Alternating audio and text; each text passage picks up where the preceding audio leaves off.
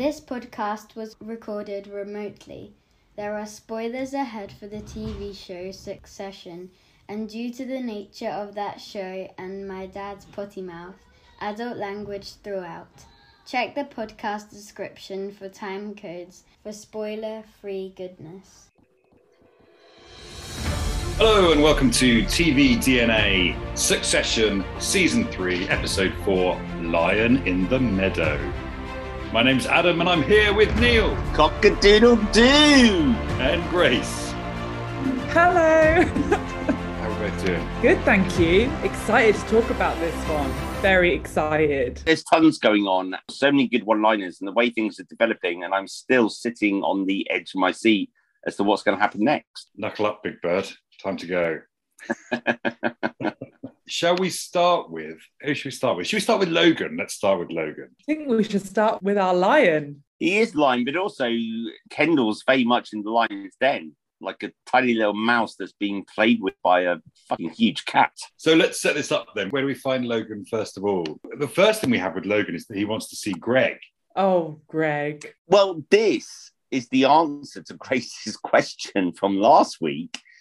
Clearly, Greg is on both sides, not through trying to be some kind of double agent and being really crafty, just because he's an idiot. He doesn't know why he doesn't want to say no to anyone. Both sides think that he's working for them, at least at the beginning of the episode. He's definitely more pawn than double agent, I'd say.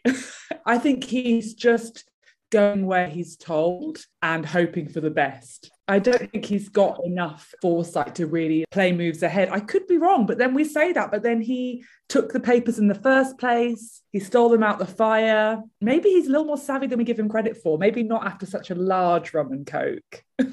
Well, we need to remember what Greg wants, Greg must have, and he knows how to chug it. The whole shall I have a drink or shall I not have a drink was just absolutely brilliant. Logan says it almost like a command.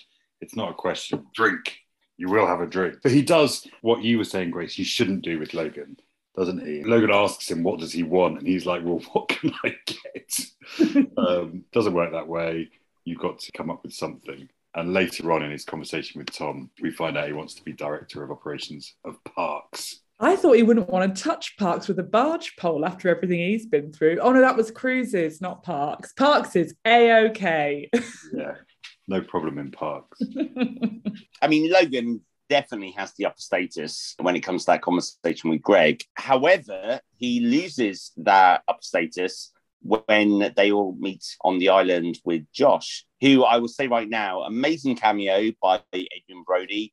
Reminded me that some of these cameos they bring in, like Holly Hunter in the last series, are just fantastic. Seeing Logan being very uncomfortable and trying to play the game and not be that lower status, he's desperate, as is Kendall they are both so desperate that they're going through this. And there's an amazing shot where it's just the two of them, they're not speaking.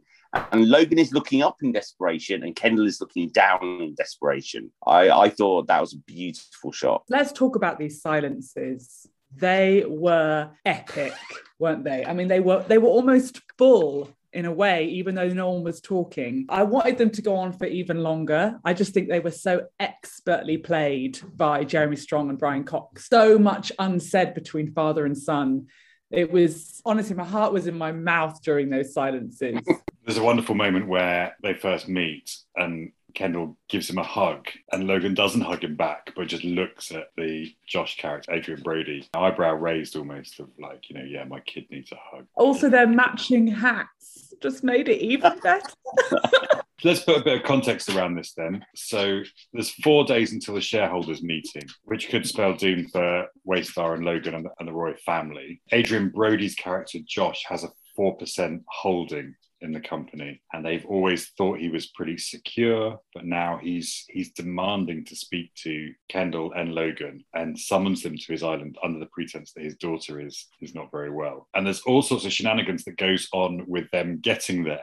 So they both arrive in these cars and then Kendall is told to wait whilst Logan gets out of his car and then goes diagonally across to the helicopter that was in front of Kendall. So they're in the helicopters, and then when they get to the planes, Kendall's plane is told to take off first so that Logan isn't hanging around at the other end. So he's playing all of these games. And of course, when Kendall gets to the island, rather than having a meeting on the tarmac like they agreed, so they could come up with a shared approach. Kendall goes off and he tells Logan's aide to tell him meep meep. Big shout out to the helicopter shot. We haven't had one of them in a little while, and I thoroughly enjoyed it. Going into that in a bit more detail, Logan saying, No, no, that one's for the Judas. that helicopter. And again, it was a reminder, Adam, as you said a few weeks ago, of how much money these people have. Two separate helicopters. I mean, that's got to be an extortionate amount of money just because they can't be in the same space with each other. Incredible. Logan's setting the terms, and then Kendall decides to go ahead, and all of that. It's like they could just, with my eco hat on, they could just have one helicopter. It wasn't necessary. And if, if that had been the case, then they'd have both ride together. But it, it, was really fun to see Logan set stuff up and then Kendall go, okay, well, I'm just going to go there anyway, try and get the upper hand. As Kendall said many times in the first 10 minutes, I won't be railroaded. I won't be railroaded. He must have said that three or four times. And this is him going, Yeah, you can choreograph a dance, but I'm not going to dance it. It was a strong start from Kendall, I'd say, coming out the blocks. Well, you're talking about dancing, Grace. I absolutely love the line King Kong's come to dance for me. Yes, nice. Josh had the most amount of layers any human being can wear. That's the first thing I want to say about Josh. More money than sense, that man. I'm still trying to work out how much of that was set up because his daughter wasn't sick. And is that whole walk through the meadow, was that all planned? The lack of Evian available? and I, I just don't trust that that wasn't partly thought through. I don't think he ever intended Logan to collapse like he did, but I think he did want to rough them up a little bit. I don't know. Maybe I'm wrong. But he had Stewie lined up to meet him as soon as they left. Exactly. Was that confirmed then that Stewie was coming to meet him as soon as they'd got? Didn't Kendall see from the window of the plane Stewie come out of another plane and shake hands with Josh. Yeah, he saw him come out and hug Josh. Yeah. It must have been prearranged. There's no way they could have got there in time. Was it just all a massive play? I've written down one of his lines. At the end of the day, you work for the shareholders. I you saying that slogan. I have a gun at your head. It needs to be a functional situation. And I absolutely loved. I mean, it was like both Logan and Kendall were little kids trying to win attention because they both knew how important this is. And then when they both say, "No, no, it'll be we'll be fine, we'll sort this out," clearly Josh does not believe them. And when Logan said about Kendall, "Oh, he's a good kid, and I love him. Maybe it'll be him one day. Maybe he's the best one of all of them." Oh my god clearly nobody believes logan and i'm sure josh doesn't either he's clearly really savvy i wrote it down as his logan's it'll be okay speech how much do we believe this is he just massaging Kendall's ego and trying to put up this front? It's a really convincing speech. But then later on, he denies it to Kendall and describes it. you'll say anything to get fucked on a date, he says to him, and basically tells Kendall he's never going to get hold of Waystar Royco. I wonder how much the situation with Logan. So Logan had a heart attack in first season and is struggling on this walk back. Kendall's pushing him. There's a mixture of him being concerned for his dad's health, but then also him trying to rile him up. And when Logan does finally collapse and Josh comes over, Kendall's trying to say it's going to be okay. He's just, you know, he's this, that, and the other. And Josh is like, why don't you just look after your dad? You know, he can see clearly that they are not getting on and they are not going to have a united front. And I wonder whether that's what makes his mind up about which side to land on just to go back to that speech, the uh, "It'll all be okay" speech. Did you notice that sadness in his face? He looked really sad. I don't know what makes Logan sad, really. I don't know whether he heard himself say it, realized that it would never be true, and suddenly this sadness came out. It's very rare you see him like that. I found that really interesting. I was trying to unpick that a little bit there was a real atmosphere uh, point of Josh being almost like a marriage counselor. They do find some sort of common ground at one point, in that they all agree that the Beatles were either good or great. Well, hold on, hold on. I'm not sure they did find a common ground because I got it written down that well, they were good. Oh no, they were great. No, they were good. Within a ballpark, they're agreeing that the Beatles were talented musicians. Somewhere between good and great. Most basic of common grounds. I love Josh asking Kendall to close up the outrage shop. By the end of the episode, I also wonder whether that was a bit of a test. He wanted to see what Kendall was prepared to do. I think it felt to me all like a test. I didn't trust Josh. It all felt like they were having to reassure him constantly and it, it was very tense to watch. It was quite uncomfortable. Very uncomfortable. I think also Logan's being uncomfortable. God, he's basically telling the president to fuck off. And now he's lying out, wanting his belly tickled by this Josh character. And yet, when Josh isn't listening, he's telling Kendall that he's now got Greg, Kendall's got no chance. And I think it's a long time since we've seen uncomfortably Logan wear a mask and be prepared to take it up the back passage, as it were. Yeah, there were three things for Logan in this episode. One was getting Greg on side, which he achieved via Tom. The second was dealing with this Josh, which was a loss for Logan. And then the third one was dealing with the president, which he was doing via Shiv, who was trying to then do that via Tom to get to this news guy and start putting the pressure on politically via his news channel. And that one felt like a win because at the end of the episode, he's on the phone to the president and the president's spitting blood. And Logan's like, well, I can, you know, if I wasn't so distracted by this, by the FBI turning up on my doorstep, then maybe, maybe I'd have more time to deal with these rogue news anchors. Logan calling the president the raisin is one of my favorite things.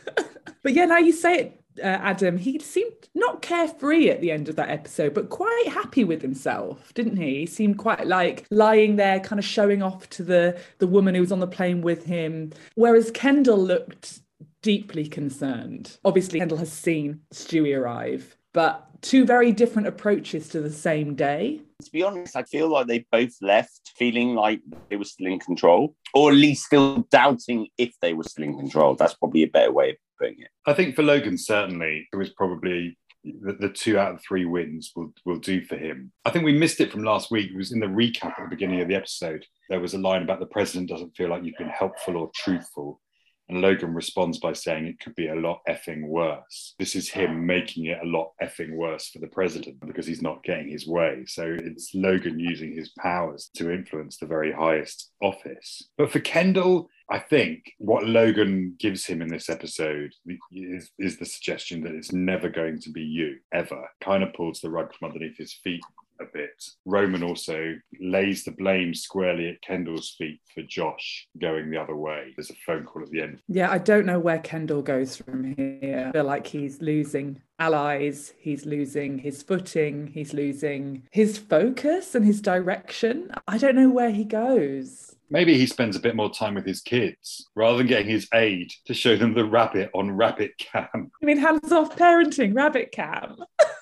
I couldn't believe it. Kendall is persuaded to go to this meeting by Frank. It reminded me that, that Kendall saw Frank almost as a mentor and an advisor. And it's clear Logan used that relationship to get Kendall to go there. The conference call where he records his name as Little Butleroy. I loved that conference call. And I loved how actually the first time that him and Logan had spoken was on that conference call. And the first thing that Logan said to Kendall is, behave yourself. That must have been a bit of a punch to the stomach to hear his dad's voice on the phone for the first time telling him to behave yeah. himself. He also tells Shiv that he's not sure whether they come back from her letter. I wonder whether we can talk about Shiv at this point because I feel like she's pretty much, maybe with the exception of Roman, universally disliked. Absolutely. She doesn't really know what she's doing in the position. You know, she's a very, very smart woman, but she doesn't really know what she's doing and she's floundering. Logan has realized that.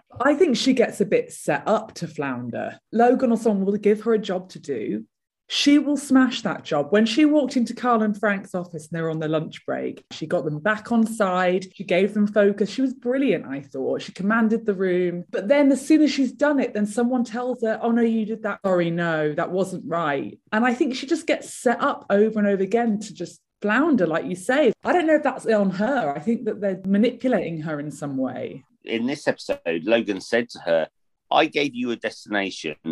Everything everywhere is moving forever.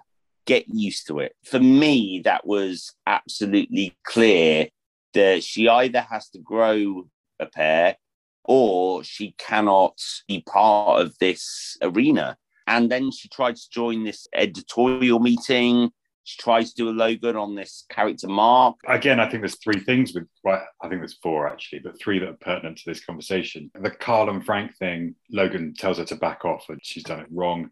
Connor is another one who says, I just don't think I want to deal with you, Shiv. And he talks about her playing post office and stamping the mail and being quite officious in their play as children. But the third one, actually, the conversation that she has with Mark does bear fruit actually that's her win in this episode and it's the last one she does.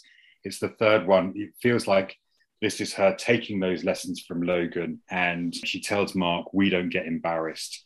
And then the next thing we know about that storyline logan is on the phone to the president and the president's kicking off. So it felt like it was lose lose win for shiv. But someone who has usually or had her back in the past obviously is tom. And for tom it just feels like their relationship is going so, so drastically downhill to the point Tom is fantasizing about pushing his wife down the stairs. He tells this story, this story of the Romans of Nero and Sporus, which is not IP that Greg's familiar with. He says, I'd castrate you and marry you in a heartbeat.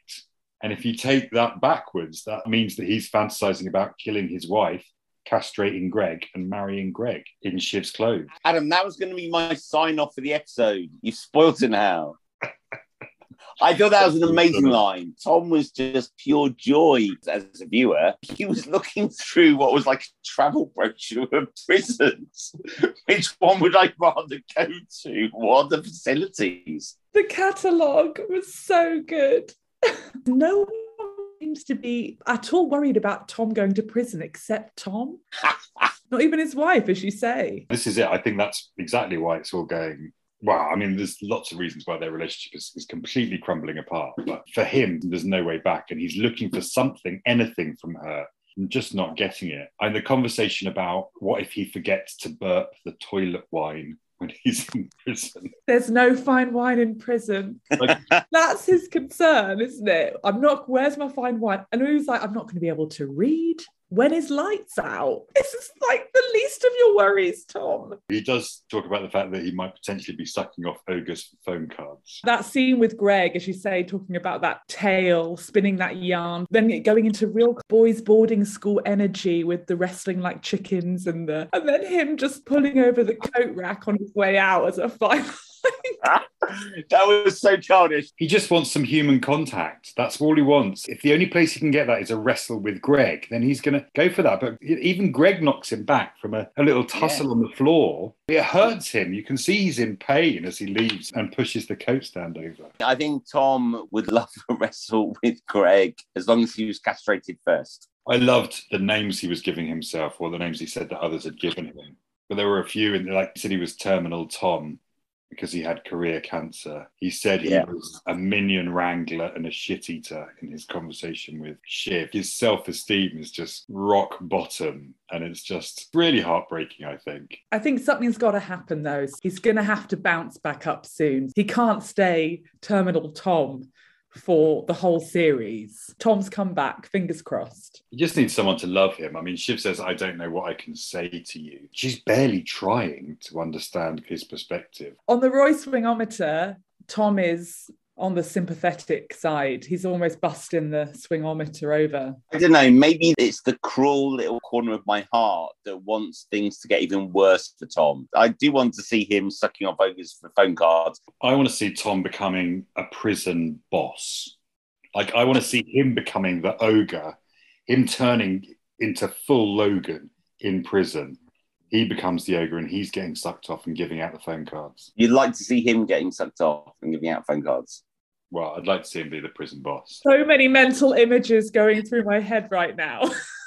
Speaking of which, should we switch to Roman? Oh, can we do Connor before Roman? So Connor wants to come in. Connor needs some first-hand experience if he's going to go for the top job. That's his whole ploy. He wants to have something on his CV, which right now, apart from being a farmer, is, is pretty much nothing. If he wants to be president, not that that stopped any other presidents in the past from becoming president. He wants something more than what he's offered, which is to be basically a food presenter. On Gormondo. He's also got theatre producer on his CV. I mean, that's, you know, And who wouldn't want that on their CV? I guess Ronald Reagan was an actor. I mean, anything can happen in America. So he wants three to four major achievements and then he can get out. You know, he wants to get in, do three or four brilliant things, and then just then get out, and then he'll be able to run for president in four years' time. And he says he's got the boot on the old man's throat. To some extent, he does, but I do feel that he's got quite a weak ankle. So I'm not sure that boot's going to do much. Shiv, I think, quite properly says, actually, you can't do this, Connor. Let's game this out in Greg and Tom style. What do we think this means for Connor? If we think that Logan is probably going to win through in the end. That's what you said. Okay, let's say then Logan does win out in the end and Connor's been difficult. Do we think this will end badly for Connor? Or do you think they'll be like, well, this raisin's been problematic for us. Maybe it's a good idea for us to get a family member in the White House? Personally, absolutely. I think that's what this whole storyline with Connor has been leading up to. And also with the whole echoes of the Murdoch family and the Murdoch media supporting politics and all of that. Absolutely. The reason why Connor is basically an idiot going for the White House. There's so many shades of Trump there and Boris to an extent. And I honestly do think this is a future storyline that is being set up. There will definitely be the influence of the Roy Empire on politics. I agree. I think he's going to go for it. And I think he's going to have the full support of the fam and the firm behind him. I don't know why he's saying he hasn't achieved much. He was in charge of Operation Thumb Twiddle, which we can all agree was a huge success. Should we get our socks off and move on to Roman then? Oh, yes.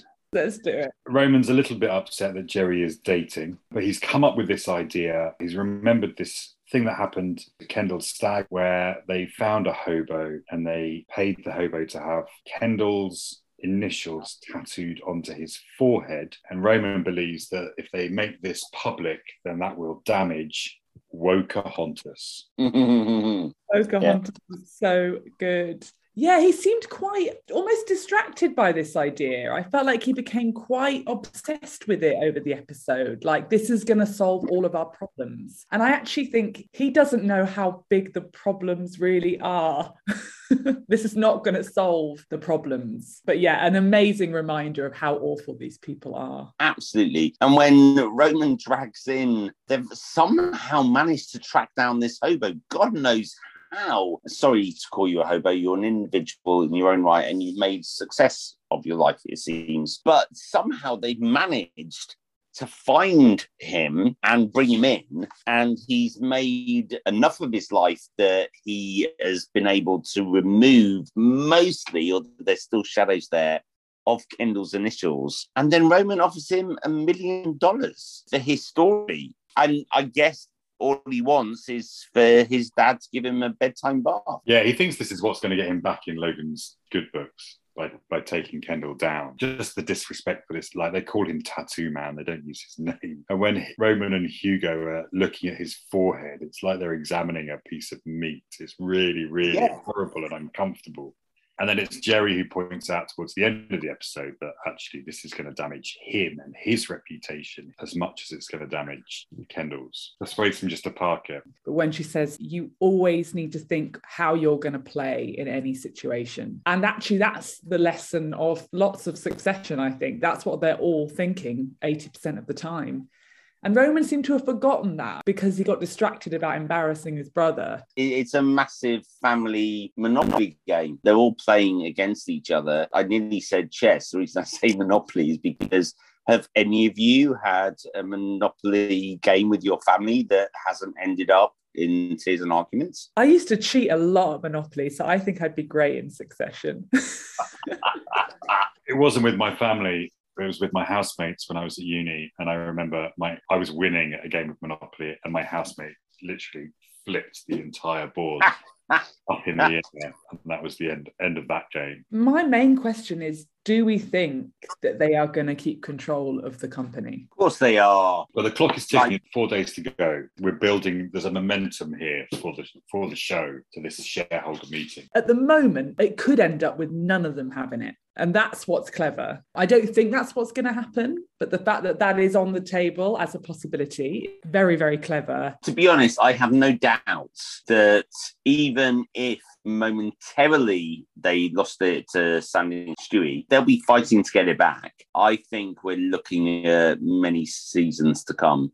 And we've got the Connor storyline, got the Roman storyline to come. Actually, from what you said last episode, slightly more convinced that he might be more sexually fluid. I think there's so much still to come. I don't think they're going to lose the company, but I can't work out who's going to save it at this point. I think somebody is going to come to the rescue with something and probably not be rewarded for it. So, Adam, who's CEO now? Based on our predictions from last week, Anyone got any points? Well, nobody's scored any points. I think I went for Kendall from memory. You went for Greg, potentially director of park. You almost deserve a half point for the fact that he got a promotion, but we're not doing that. I went with Roman. It Was a terrible choice. He was very distracted. Definitely two points lost by all of us, I think, by nobody playing it safe and going for Jerry who was still CEO at the end of the episode. So, Grace, you get to go first this week. Who do you think is going to be CEO? Yeah, I'm a maverick, whatever. But I'm going to go with Jerry. I need points. How about you, Neil? Okay, based on that, I also kind of want to play it safe. In the closest I can do that is Roman. So I'm going to go for president sorting all of this nonsense out. Logan's back in there as CEO in time for the shareholder meeting. I think that's a good call. So, favourite line of the episode? Mine is really an exchange, and it's fairly early on in the episode when Greg and Kendall are talking, and Greg says, I'm a sturdy bird. And Kendall says, Say it three times before the cock crows, brother. And Greg looks very confused and then says, Cock a doodle doo. And Kendall says, Knuckle up, big bird. I was half expecting him to just say it three times. My favourite line was King Kong's Come to Dance for Me by Josh. I think mine very simply, it's the whole speech, but there are no fine wines in prison. What if I forget to burp the toilet wine? yeah. I do want to give a special shout out to I'd castrate you and marry you in a heartbeat mm. for all that it said and all that it didn't say. Beautiful. So I'm off to check the post to see if I've got my 40th birthday party invite from Kendall. I don't want to go to that party. What, Adrien Brody, Kendall, and Henry Kissinger? Nah, I'm all right, thanks. Okay, enough of this fuck pie. Let's talk about some other stuff. Let's talk about what we've been watching. Neil? The only thing I've been watching is the new Doctor Who. And I know lots of people that are big Doctor Who fans that have lost it. And also lots of people who were fans of Doctor Who that are absolutely loving it. To be honest, first two episodes are great. I'm not going to give any spoilers away, but you've got tons of familiar villains coming back, and you've also got a new villain, and you've got the fantastic John Bishop, who's one of the new accidental companions. And I've really enjoyed it. I won't say it's like the best Doctor Who experience I've had, but it's enough to make me feel like I want to watch more of this it feels like that they're coming up, which they've done before, with a kind of complex plot that plays out over the season. When they've done that well, I've really enjoyed it. It's called Doctor Who The Flux or Doctor Who Flux. I would definitely say if you've been a fan of Doctor Who in the past, do watch it. And I'll, I'll come up with updates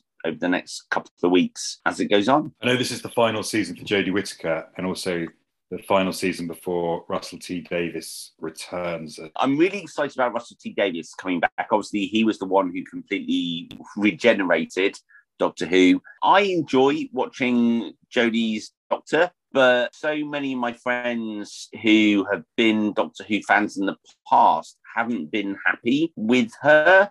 And I think that's very sad because I think she's a fantastic actress. And obviously, it's amazing that she's the first female doctor. But maybe the writing just hasn't been there or the directing hasn't been there for her. because it could have been so much better. Are there already rumours about who'll be the next Doctor? Says someone who's never watched an episode of Doctor Who in their life. I have heard that potentially Ollie Alexander from It's a Sin, and the other one that I've heard, Russell Tovey. Oh, I love Russell Tovey. No, I love Russell Tovey as well. I might actually watch an episode of Russell Tovey. Do you have a dream doctor? Who would be the ideal Doctor Who for you? Cillian Murphy. I think he'd be an amazing doctor. I like the doctors who are really dark and unhinged. And I think David Tennant did really well on that. In the yes, he was entertaining and prime time viewing, but he was also dark. He wasn't just playing for laughs. Yeah, I mean, I think I, I think the perfect person for Doctor Who would be Benedict Cumberbatch, but obviously, having done Sherlock and Doctor Strange, he's probably a bit of an obvious choice for that now. Oh, I once got Doctor Who and Bond confused. I was watching a Bond film. I can't remember which one it was. It was a Daniel Craig. And at the end, Daniel Craig walked into a lift. And I swear to God, I thought Idris Elba was going to walk out of that lift. My friend had to say to me, Grace, it's not Doctor Who. Those words came out of their mouth. This is who you're dealing with in this conversation. Well, let's quickly do 21 to 30 of the BBC Culture 100 list. So, number 21, Curb Your Enthusiasm. 22, Black Mirror. 23, Better Call Saul. 24, Veep. 25, Sherlock. 26, Watchmen. 27, Line of Duty. 28, Friday Night Lights. 29, Parks and Recreation. And 30, Girls. So many series there that have such a large place in my heart. Definitely think on quality of writing and plotting and acting, Better Call Saul should have been much higher up. I love Parks and Recreations. To be honest, they're all good shouts, and there are a few there I haven't heard of. Did you ever watch Watchmen, Neil? Watch the film. The series was brilliant. It's a really great Ah. reboot of that show.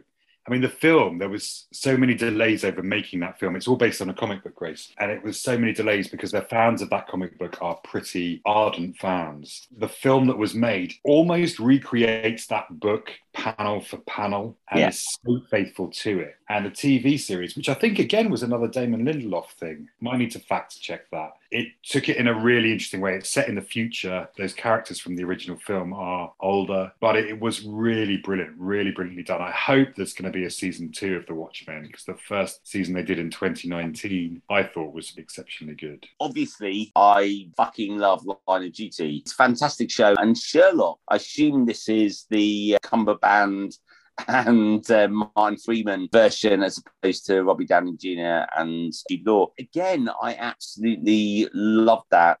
Your Enthusiasm is probably the one that, although I've seen a few bits and pieces on social media, I haven't actually sat down and followed it.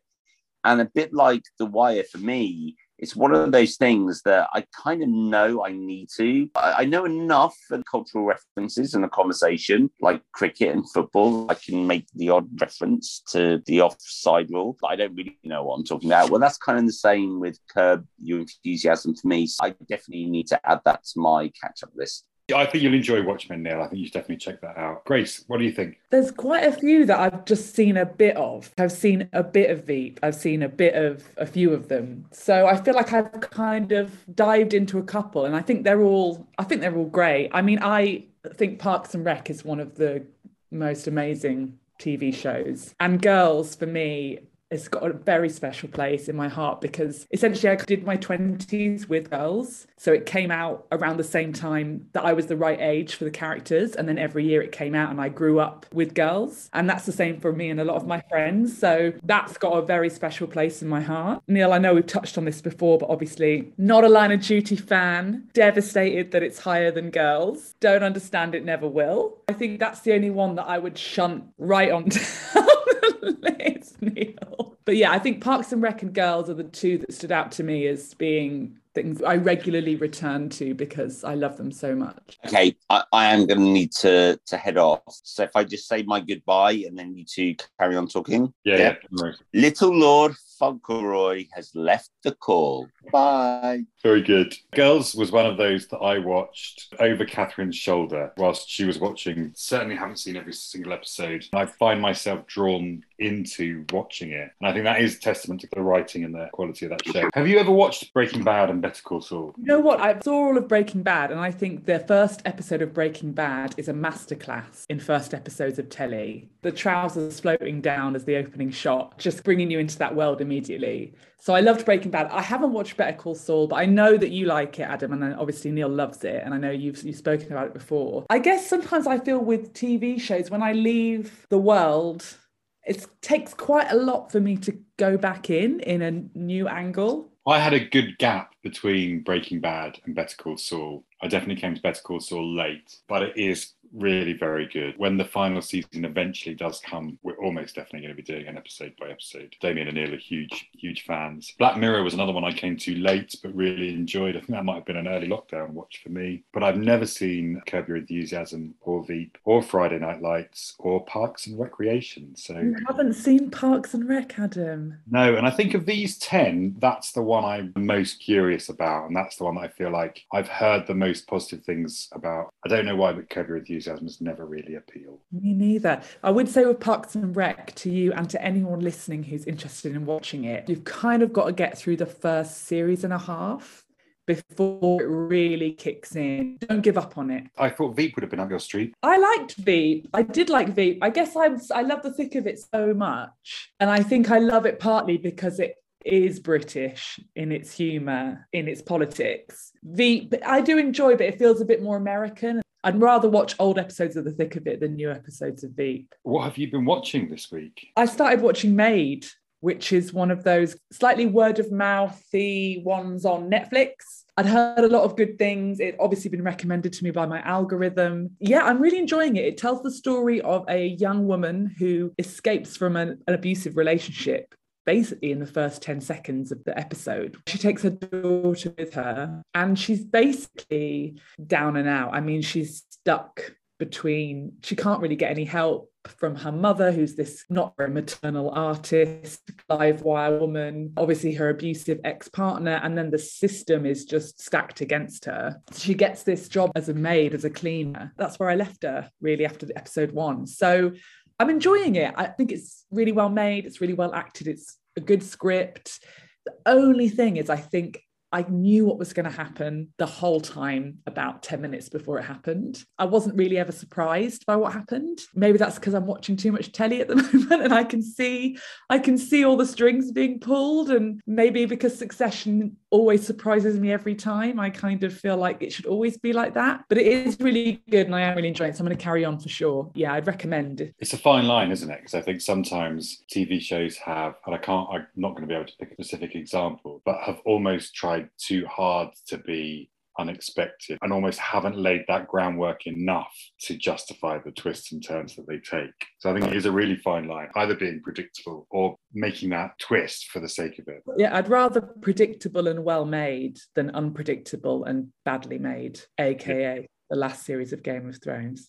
I've said it before, but Midnight Mass was so many twists and turns. None of them I saw coming but all of them so very much in character and, and plausible and within the world. I burned through the second season of Fleabag, and I've always had a bit of a weird relationship with Andrew Scott. I think for most men, there's this thing of he's seen to be a very attractive and, and sexy man. And for most men, they think, well, he's just a bit funny looking but it's his charisma and everything that I think. And so I think there's a lot of jealousy around Andrew Scott. And maybe it's because I think the first thing I saw him in was Sherlock, where he's he's being a creepy baddie. I just thought he was brilliant in this, absolutely superb, and I fell in love with him. Andrew Scott plays the priest in the second season of Fleabag. If you haven't seen it, they do a really clever thing with the direct address to the audience that I spoke about last week. And I thought the ending of the whole show because it only ran for two seasons, was just brilliant and really really well executed. And I'm sure there was at, at the time, and probably still is, clamour for more Fleabag. I could certainly watch more of it, absolutely. But I did think it was a really well made two season show that told this character story arc in a really brilliant way. It was really heartwarming. I think the end of it made me feel really good without it being in any way at all saccharine. I want to thank the BBC for coming up with this culture list, which which led me to watch this show. Uh, Not just the fact that everyone else has seen it. What Andrew Scott did for the Catholic Church cannot be understated. You know, at the start of season two, she says this is a love story, and you think it means that the love story between her and Andrew Scott's character. But actually, what I read is that it's the love story between her and her sister. And actually, that's the love story that is at the heart of it. Season two of Fleabag has got one of my favorite lines in TV history in it, which is when Fleabag says to her sister, Why don't you chase him through the airport, the guy that she fancies? And her sister turns to Fleabag and she says, The only person I'd run through the airport for is you. As someone with a sister, I can 100% understand. You know what I am going to start? I am going to start Midnight Mass because you have mentioned it a couple of times. My friends who listen to this have also started it and they're really enjoying it. So I'm going to go for it. I'm not going to be scared. My other hot tip for you is The Tower, which is new to ITV, but this is led by Gemma Whelan, who's fantastic actress. And it's based on the novel Post Mortem by Kate London. Uh, Kate London trained in theatre, then moved to the police force, and then became a crime writer. But the premise for this show is that Gemma Whelan's character is a police officer who's called to the scene because a young girl and a policeman have fallen from the top of a block of flats, a, a tower flats, to their ultimate demise. And at the top of that block of flats, there is another police officer and a small boy. The show really is about unraveling how these two ended up plummeting to their death. And it's a really great mystery piece. There's satisfying time jumps. We see the present day Gemma Whelan trying to solve the case and find out what's happened. We see the two police officers interacting with the young girl in the past. Just started the second episode, which takes a little bit of a turn when it suggests that some of this might have been racially motivated. I also want to give a shout out to some of the other cast members Tahirah Sharif, who plays the female police officer, Jimmy Akingbola, who plays Gemma Whelan's partner, and Nabil Elu Harvey, who's just brilliant in everything that he's in. We last saw him in Time. It's a three episode series, so it's three hours long, but I think the writing and the performances is really good. I don't know where it's going to go. It raises all sorts of different issues without them feeling shoehorned in. That sounds great. Also, I love an ITV crime drama. They know what they're doing. So I've watched one other thing, and that's Dexter New Blood, which I talked about last week. The original showrunner for that is back, the guy who made Dexter such a success in the first place. Jennifer Carpenter is back despite dying at the end of last season of Dexter. Yeah, it's a really different feel, but it's really well done. It's an exciting return for a character that I've enjoyed. I think Dexter fans will be very, very happy by this coming back. I think if you haven't seen any Dexter, you might find it a little bit confusing, but I'm really intrigued to see where it's going. It's going to be one of my weekly watches from now on. Sounds good. So it's really for, for the fans, you'd say, this series? Yes and no. You could probably Wikipedia the first nine seasons of Dexter and read it as a story because I feel like this is a good jumping on point. If you aren't going to watch all nine seasons, read what happens in them so you've got some basis of understanding and then watch the new series. There's a few callbacks there's certainly some references. And if this was the first episode you'd ever seen of Dexter and knew nothing about it, then you would be incredibly confused. Isn't it amazing how sometimes shows just pass you by? I don't think they pass you by, Adam. Dexter, nine series. Honestly, I think I've seen one poster for it once.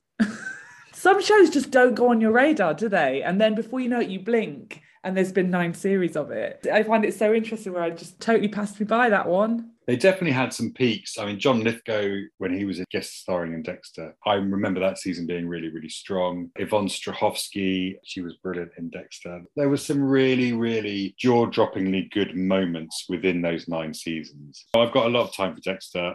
He's just a great anti hero. He's a serial killer with a moral code. So there's a few bits and pieces coming out this week that I think are really interesting and worth mentioning. One that I'm really looking forward to watching, and I've recommended to Damien because I think it's right history is Dopesick, which comes out on the 12th of November. This is the story of how one company triggered the worst drug epidemic in American history. So it deals with uh, America's struggle with opioid addiction, in the boardrooms of Big Pharma to a distressed Virginia mining community to the hallways of the DEA. It's a limited series and it's inspired by New York Times bestselling book by Beth Macy and it stars Michael Keaton, Peter Sarsgaard, Michael Stuhlbarg, who we last saw in Your Honor, um, but also is in Boardwalk Empire, both great shows. Will Poulter, who I think is brilliant, also last seen in the Underground Railroad, and Rosario Dawson, brilliant cast. Sounds great. Yeah.